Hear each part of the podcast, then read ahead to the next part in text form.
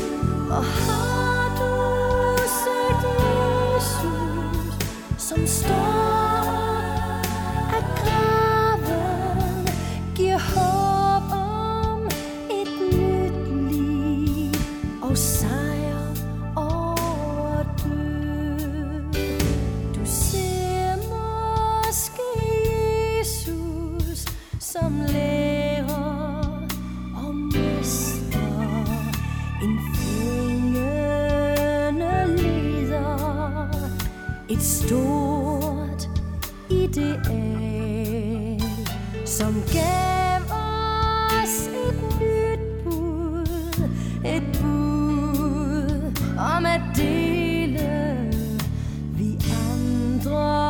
skal tjene, og ikke os selv.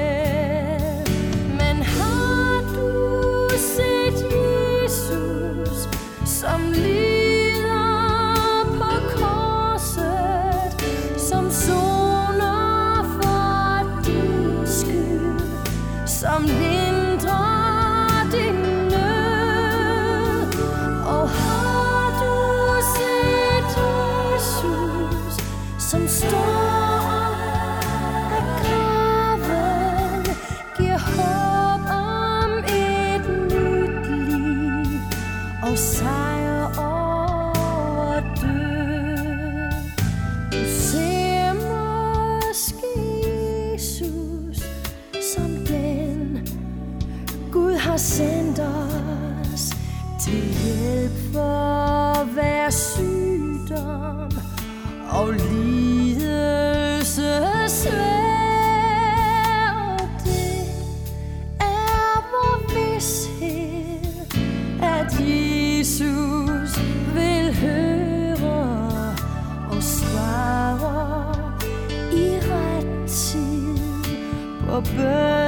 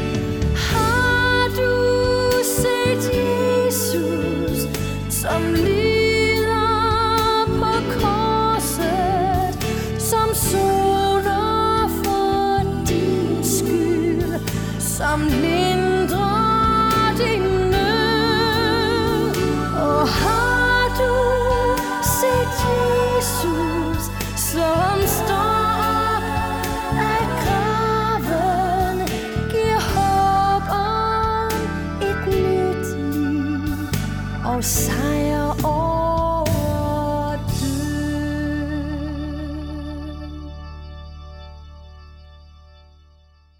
Velkommen til Notabene. Jeg ser en del krimier. Jeg læser en del krimier. Og i krimier, når en eller anden bliver øh, arresteret, så bliver man opfordret til, at man skal skaffe sig en advokat. Det bliver også opfordret til i Nye Testamente. Man skaffer sig en advokat. En talsmand. I denne uge ser vi på 1. Johannes brev. Og Johannes skriver i kapitel 2, at hvis nogen synder, har vi en talsmand hos faderen Jesus Kristus, den retfærdige. Og talsmand, der står på latin advokat. Så vi står altså over for Gud, vores dommer, som i en retssag. Men det er en meget mærkelig retssag. Der er både en dommer og en advokat og en anklager. Anklageren kender vi godt. Det er Satan. Han bliver i Johannes' åbenbaring kaldt for anklageren, som anklager os over for Gud både dag og nat. Og vores problem det er, at anklageren har gode kort på hånden. Han kan henvise både til det ene og det andet i vores liv, som har overtrådt Guds bud, som ikke står mål med det, Gud har tænkt med vores liv. Vi har en anklager, en bagtaler, en satan. Og dommeren, det er Gud. Men vi har så også en advokat, en talsmand hos faderen, Jesus Kristus, den retfærdige. Og hvad siger advokaten så? Appellerer han til øh, overbærenhed? Fortæller han om, at jamen, de har haft en svær barndom. Det er ikke nemt at være menneske. Kommer han med formidlende omstændigheder? Nej. Vi har en talsmand hos Jesus Kristus, den retfærdige, siger øh, Johannes. Hvorfor? Jo, han er et sonoffer for vores sønder. Han er et sonoffer for vores sønder. Så advokaten med den her mærkelige retssag, han siger altså, efter at anklageren han har udfoldet hele anklageskriftet, og han har remset op alt, hvad vi er skyldige i, så nikker han og siger, anklageren har fuldstændig ret. Anklageren har ret, når han siger, at de skal dø. For alt, hvad der er blevet sagt, det er overtrædelse af Guds bud, og den, der overtræder Guds bud, må dø. Men anklageren overser lige en detalje, at de er allerede døde. Hvad er de? siger anklageren. Jo, de døde i mig. De døde med mig på korset. Jeg døde i deres sted, og min død gælder som deres. Så jeg er deres sonoffer. Jeg er deres talsmand, ikke ved at appellere til overbærenhed, eller ved at komme med formidlende omstændigheder, men ved at tage deres helt reelle skyld på mig. Dø for den. Dø som straf for deres skyld. Så straffen er eksekveret. Dødsdommen er allerede overstået. Og de har lidt døden med mig i mig. Så anklagerne er alt for sent ude. Det hele er overstået. Og de kan gå fri.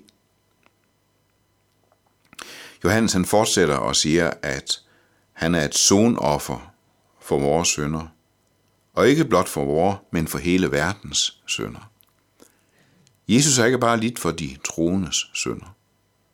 Han har lidt for hele verdens sønder. Det er hele verdens skyld, der på korset ligger på Jesus. Det er hele verdens skyld, der bliver straffet på Jesus. Selvom Jesus var uskyldig. Han har byttet med os.